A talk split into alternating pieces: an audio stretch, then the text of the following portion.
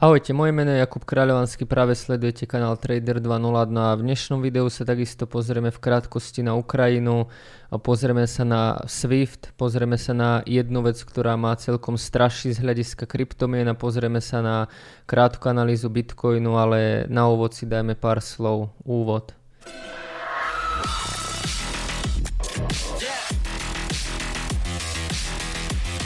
Ak sa vám tieto videá páčia, dajte like, dajte odber, budem za to veľmi rád. No a na úvod by som povedal pár slov. E, veľmi ma mrzí, čo sa deje momentálne vo svete a mal som pripravené nejaké súťaže, nejaké rozhovory, e, metaverse, akcie, inflácie, podobne, ale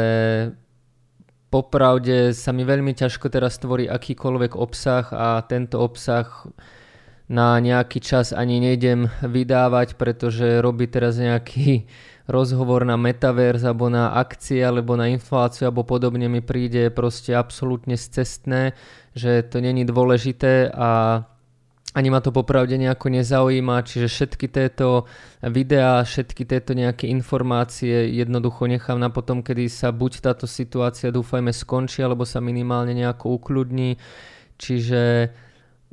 toľko k nejakým možno novým témam, ktoré tu teraz pridávať teda nebudem. No a čo sa týka celkovo tej Ukrajiny, je to strašná vec. Mňa veľmi mrzí, že za tie posledné dva roky, čo tu máme, to čo tu máme,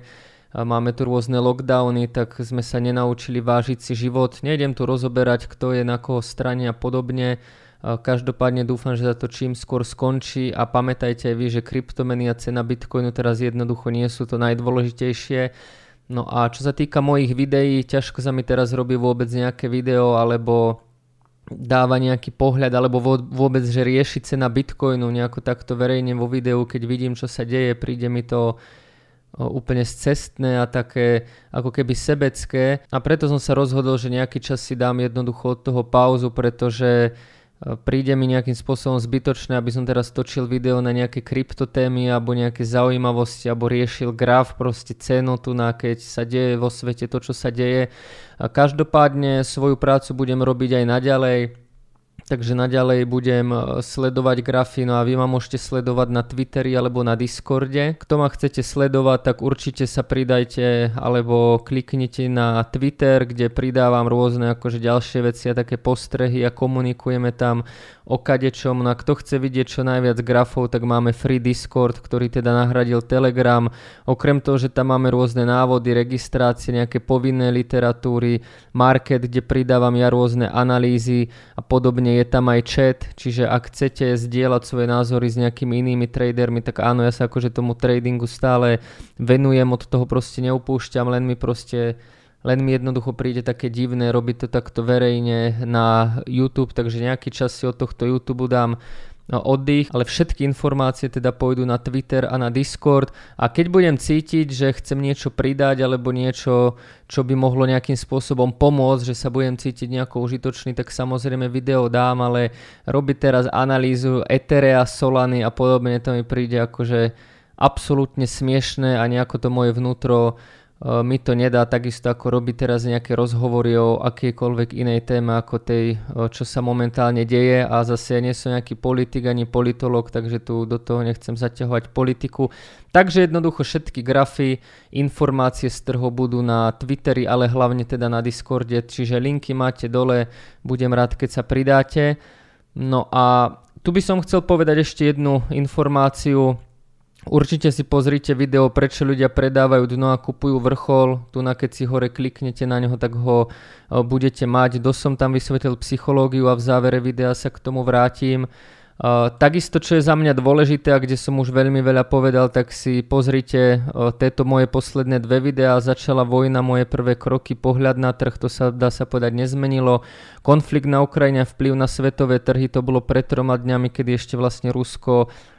nevpadlo alebo len vpádalo na tú Ukrajinu.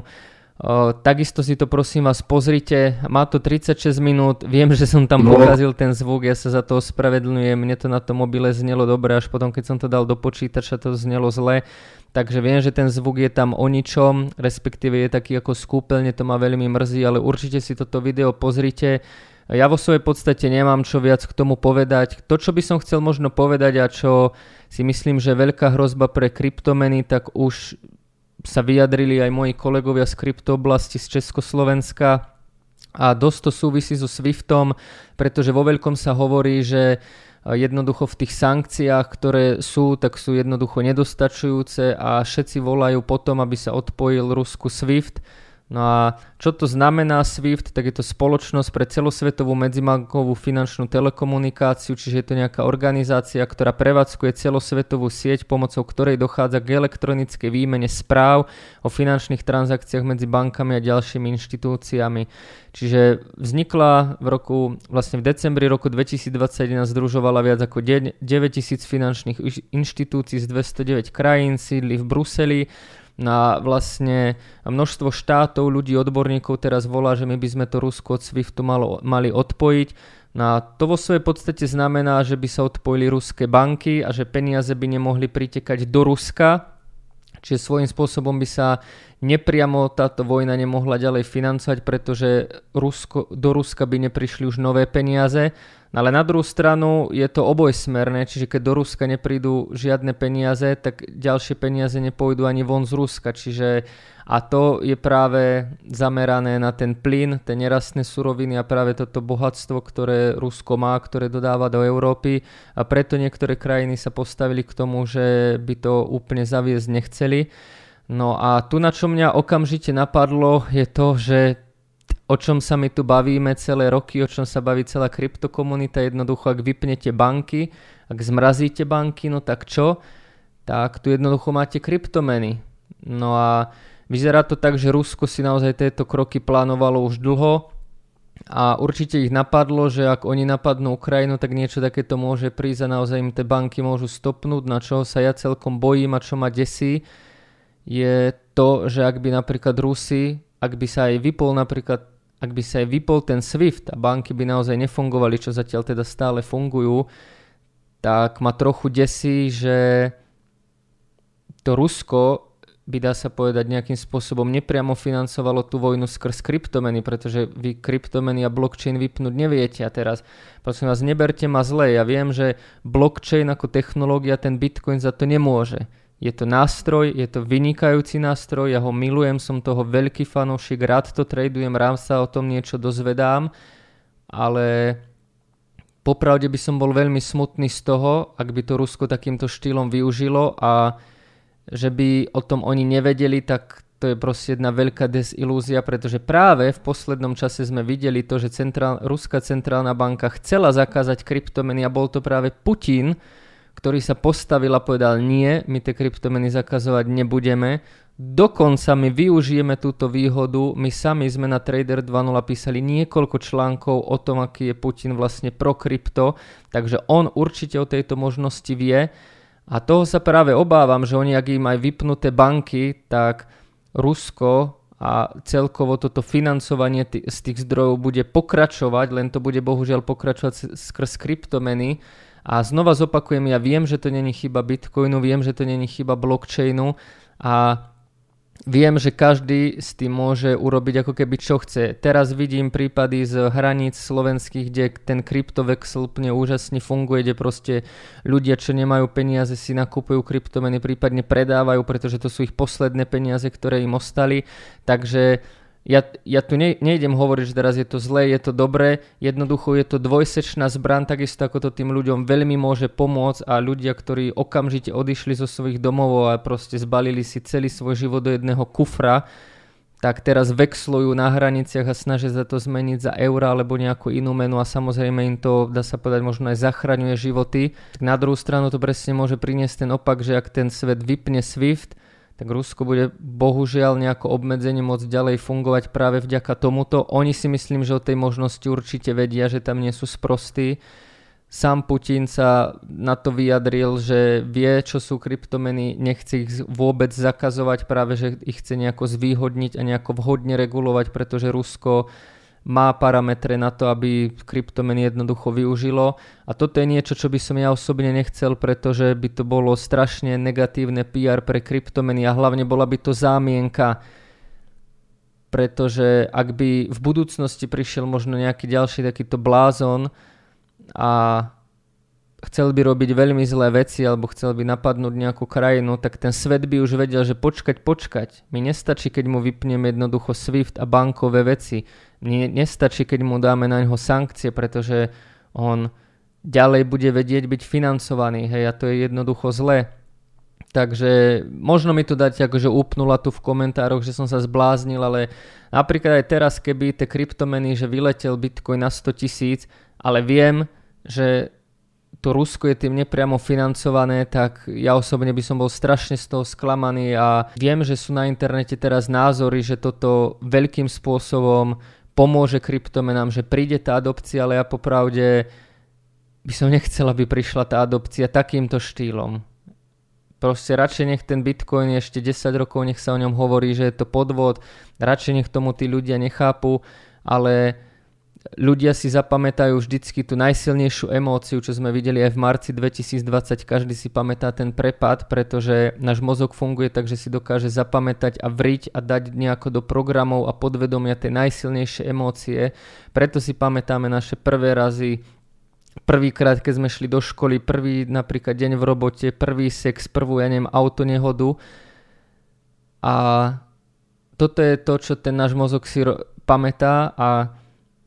ak by teraz tie kryptomeny slúžili, že by pomáhali tomu Rusku, tak ten svet by si jednoducho zapamätal, že keď v budúcnosti príde nejaký takýto blázon, tak nestačí vypnúť len SWIFT a dať nejaké sankcie, pretože sú už iné možnosti a podľa mňa by prišli pod takouto zámienkou tak extrémne regulácie, že by to naozaj bolo veľmi ťažké. Hlavne ten verejný pohľad tých ľudí,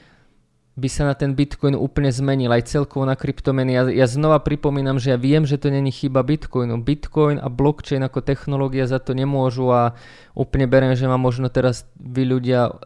zahrniete v komentároch nejakými nadávkami a podobne, že som blázon, ale pre mňa napríklad teraz není dôležitý možno až tak ten Bitcoin, blockchain a, a tá cena už teda vôbec nie, ako tie životy ľudí a to, čo sa deje. A bohužiaľ, kryptomeny môžu byť takýmto negatívnym spôsobom na to zneužité. No a uvidíme teda,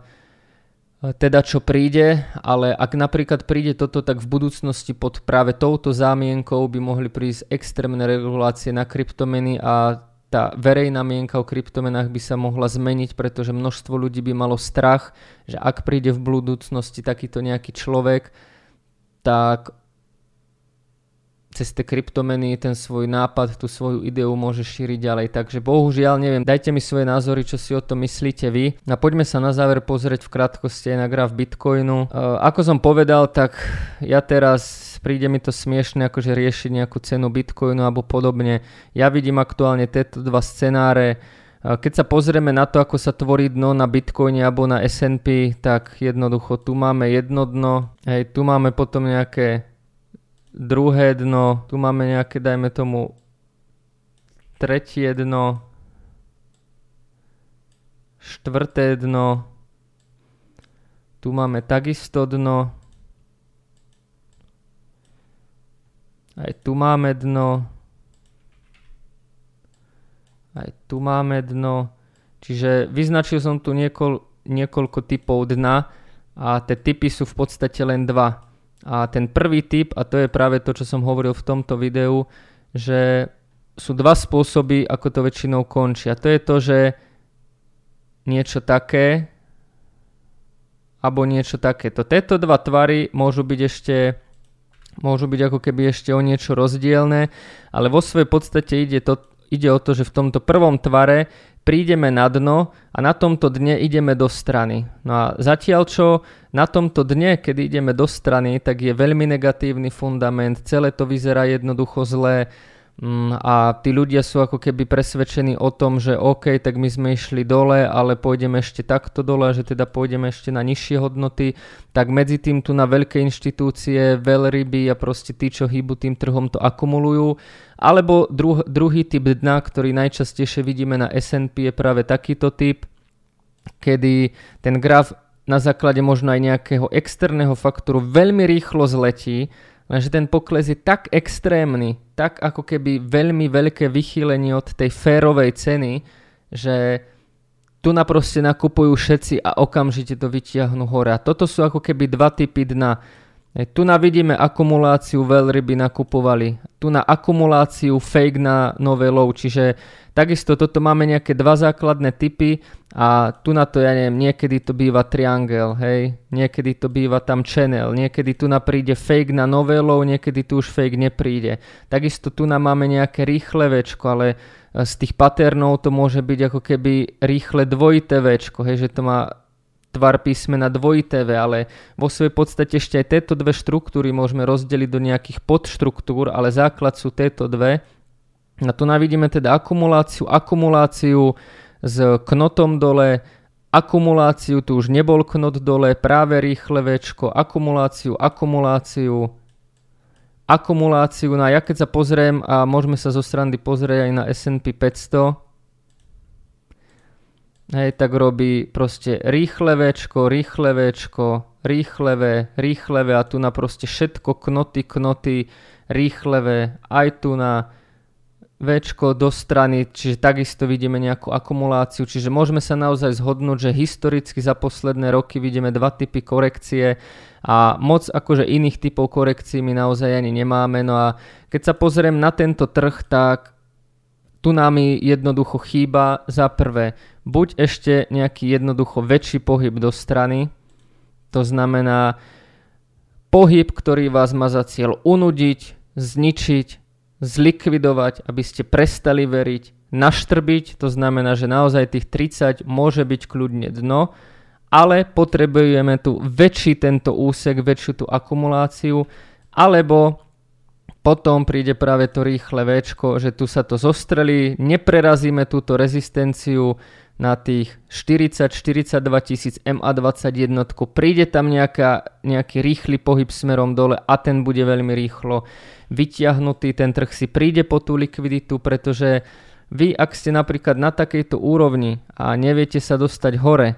hej, že ten Bitcoin jednoducho tu tie nákupy nie sú, tak čo spravíte? Čo spravíte, ak na 40 tisíc nie sú nákupy? No proste zostrelíte to dole tam, kde tá cena už bude tak lákavá, že tie nákupy prídu. Ak tu nie sú nákupy, a to teraz hovorím vo všeobecnosti, hej, že ak tu na nebudú tie nákupy, ktoré by mali sílu dostať to hore, tak ten trh to bude musieť zostreliť nižšie a na viac ako keby v úvodzovkách sexy cenu, na príťažlivejšiu cenu, kde sú vyššie objemy, vyššia likvidita, pretože tu na jednoducho tie nákupy nie sú a tá cena není dostatočne príťažlivá na to, aby to bolo nakupované. Hej, toto je ako keby tá základná psychológia, takže ja poviem k tomu Bitcoinu len toto, my, čo budem dávať aj na Twitter, aj do Discordu, tak budem sa sústrediť na nejaké krátkodobé obchody, jedno, dvojdňové, longy, shorty,